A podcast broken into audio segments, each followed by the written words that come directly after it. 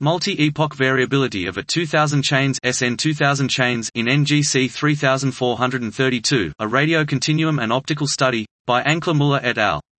At 2000ch is a highly variable massive star and supernova imposter in NGC 3432 first detected in 2000.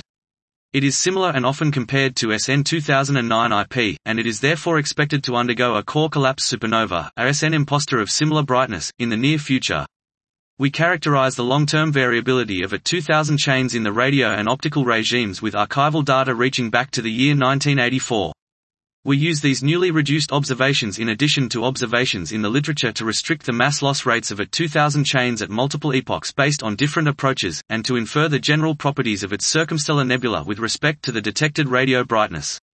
We extend the known optical light curve of at 2000ch up to the beginning of 2022 by performing point spread function photometry on archival data from the Palomar Transient Factory and the Zwicky Transient Facility. We reduced archival radio continuum observations obtained with the Very Large Array using standard calibration and imaging methods and complemented these with pre-reduced observations as well as observations obtained with the Westerbork Synthesis Radio Telescope and Low Frequency Array. For the analysis of a 2000ch, we consider the optical light curve and color evolution, its radio continuum brightness at different frequencies and times, and the corresponding spectral indices. We estimated mass loss rates and optical depths based on radio continuum brightnesses and Haar fluxes.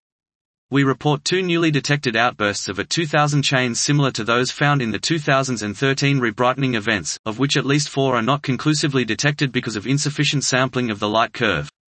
The dates of all outbursts and significant, well-sampled rebrightening events are consistent with a period of approximately 201 plus or minus 12 days over a total time span of two decades. Such a behavior has never been found for any SN imposter, especially not for candidate SN 2009 IP analogs.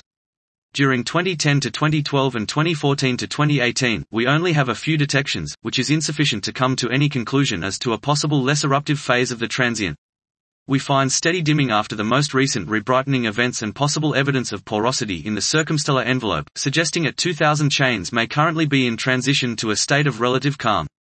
We identified a second, unrelated source at a projected distance of approximately 23% approximately 0.5 carat that has contaminated the optical measurements of a 2000ch at its minimum luminosity over the last two decades probably on a 5% to 10% level, but this does not affect our overall findings and is negligible during rebrightening.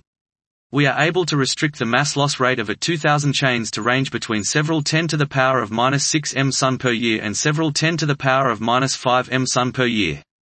The fresh ejecta appear to be optically thick to radio continuum emission at least within the first approximately 25 days after significant rebrightening. Dot. This was multi-epoch variability of a 2000ch SN 2000ch in NGC 3432, a radio continuum and optical study, by Ancla Müller et al.